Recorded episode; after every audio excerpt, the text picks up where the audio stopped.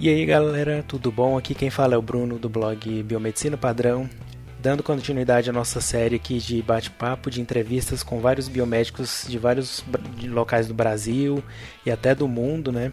Vocês já devem ter escutado aí o, o nossa conversa com o Markley, que está lá na Alemanha. Então hoje eu vou conversar aqui com a Carolina, que é biomédica, e a gente vai bater um papo aqui sobre o que, que ela faz e tudo mais. Fiquem ligados aí que vai ser muito legal. E aí, Carolina, tudo bom? Tudo certo, e contigo? Também. Desde já já agradeço a oportunidade de, de estar conversando, a disponibilidade de horário e eu espero que você possa passar um pouquinho do seu conhecimento para os nossos ouvintes. Sim, eu que agradeço, Bruno, pela oportunidade da gente poder falar um pouquinho sobre a nossa profissão. Muito bom. Bom, e como é de praxe aqui né, no podcast, eu sempre peço para o convidado falar de onde que ele é, quando que ele se formou, né, onde que ele mora, onde que ele é, atua, para a gente conhecer um pouquinho melhor. Então, eu sou de Blumenau, Santa Catarina. Eu me formei lá mesmo, numa faculdade particular, a FAMEBLU, e atualmente eu moro em Balneário Camboriú e trabalho aqui mesmo. Legal. E você se formou quando? Eu me formei em 2017. Qual é a sua principal área de atuação atualmente? Eu trabalho numa agência transfusional dentro de um hospital, então eu sou a responsável pelo setor. Então eu faço, uhum. sou responsável pela equipe, né, que faz a instalação de hemocomponentes, testes pré-transfusionais, sangrias terapêuticas. E, e você já sabia que queria essa área desde a graduação? Como que foi esse seu contato com essa parte da é, hemoterapia, imunohematologia? Sim, então antes de eu iniciar a faculdade, eu acabei fazendo um curso técnico de análises clínicas. Quando eu terminei uhum. o curso, é, eu queria ingressar na área da saúde, que eu não tinha conhecimento até então. É, eu fui procurar então um emprego no hospital e me falaram que tinha vaga numa agência transfusional e eu não fazia a menor ideia do que era isso, né? É, uhum. e eu acabei me apaixonando pela área. Conta pro pessoal um pouquinho assim, é, o seu dia a dia, algum, algumas particularidades dessa área que você trabalha assim. Então, é, a área de agência transfusional, a gente serve como uma área de apoio dentro do hospital, né? Então, a gente entrega hemocomponentes para transfusão no centro cirúrgico, na UTI, transfunde pacientes que estão internados é, na clínica médica, urgência, emergência. É, e a gente faz um trabalho bem legal, que é de estar cada vez mais próximo dos outros é, setores e saber como a gente pode estar melhorando no dia a dia, né? A hemoterapia para que ela seja eficiente, que a gente faça o melhor para cada paciente, né? Como que foi para você nessa questão de trabalhar depois de formada? Você já tinha alguma é, algum conhecido, alguma coisa em mente? Você tentou, mandou currículo? Como que foi a sua inserção no mercado de trabalho depois de formada? Então, é, no momento que eu me formei, eu estava trabalhando como técnica de laboratório num banco de sangue da minha cidade, né, Blumenau.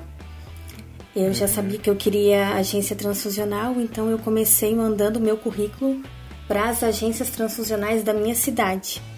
Como eu esperei, não tive retorno nenhum, e depois eu comecei a mandar o meu currículo para as agências transfusionais das demais cidades, né? Dentro do estado. Uhum. Então eu comecei a ser chamada para entrevista em alguns lugares. E você achou assim um processo difícil, médio, fácil? Como que você avalia isso?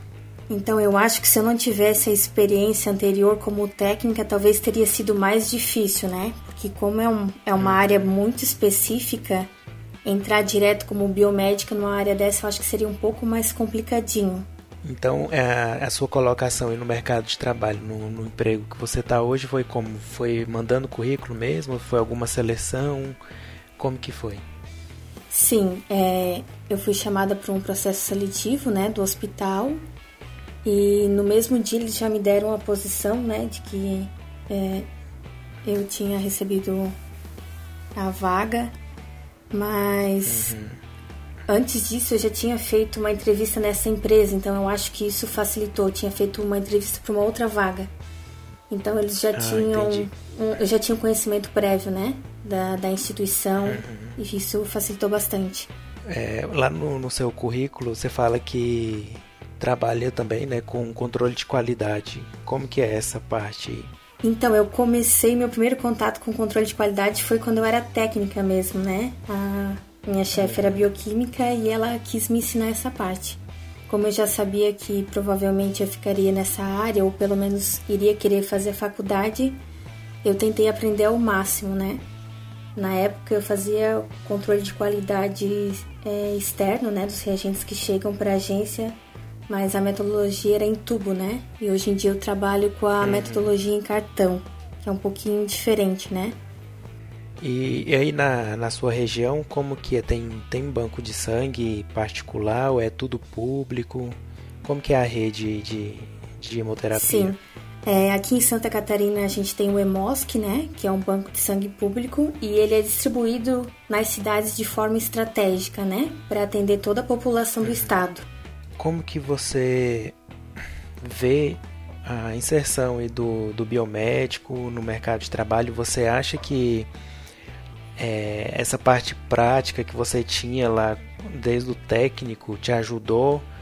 É, você acha que se não tivesse isso, só na, com seu conhecimento de graduação, sei lá, com os estágios, você não teria conseguido? Como que você avalia essa parte prática que o mercado exige? É, eu acredito que seria bem mais difícil se eu não tivesse tido a minha experiência como técnica, mas eu acredito que para os estudantes em geral é, é, bem interessante tentar conseguir um estágio na área, ou se não conseguir um estágio, tentar fazer alguma visita técnica, conhecer é, alguma agência transfusional ou algum banco de sangue para realmente conhecer a realidade né, do dia a dia de quem trabalha que muitas vezes só falando as pessoas se interessam, mas quando conhecem acabam não gostando, né? Então eu acho bem importante é. ter essa proximidade do que realmente é o dia a dia do biomédico na nossa área. Que aí já sabe se se vai gostar ou não, né? Porque às vezes até evita, né, de, sei lá, fazer uma pós-graduação e aí não gostar, né? Exatamente, porque na faculdade tem muita coisa que a gente aprende, a gente gosta de estudar mas talvez na prática para trabalhar é diferente, né? E aí eu falo isso muito também, por exemplo, na perfusão, né? Tem muita gente que gosta de da circulação extracorpórea, ah, eu quero ser perfusionista, mas assim, nunca teve contato com a área. Sim. E, e quem tem, assim, né, vê que realmente não é uma área para o biomédico é fácil, assim, né? Você tem que ter muita é, paixão pelo que faz e e aguentar aquele centro cirúrgico, ver o paciente lá sendo aberto e às vezes tem óbito, né? Então tem que ter um certo perfil para essa área, né? Então assim, acho que funciona para todas, né? É muito importante essa parte da, da graduação que a gente pode testar essas áreas, né? Faz um curso Isso. aqui, um estágio ali. Exatamente, é conhecer o cenário do dia a dia, né? E não só aquela disciplina que a gente estuda na faculdade, né? A teoria. E você fez pós-graduação também, né? Que eu estava vendo aqui. Sim, aham, eu fiz especialização em hematologia e banco de sangue pela Academia de Ciência e Tecnologia em São José do Rio Preto. Logo que eu me formei, eu já ingressei na pós. E você estava falando que lá é, no, no seu serviço, hoje a tecnologia utilizada, a metodologia é o cartão. É, Sim. é semi-automatizado ou tem um aparelho melhor? Como que é a, essa questão da automação? É, na verdade, a gente utiliza só uma centrífuga que ela faz o processo de incubação e de centrifugação, né, para leitura. Hum, a gente tem uma baixa legal. demanda de transfusões, então a gente pipeta, né, os técnicos, a gente mesmo que pipeta os reagentes e a amostra, e depois isso vai para uma uma centrífuga que ela também é incubadora, ela incuba e depois a gente põe para centrifugar e faz a leitura.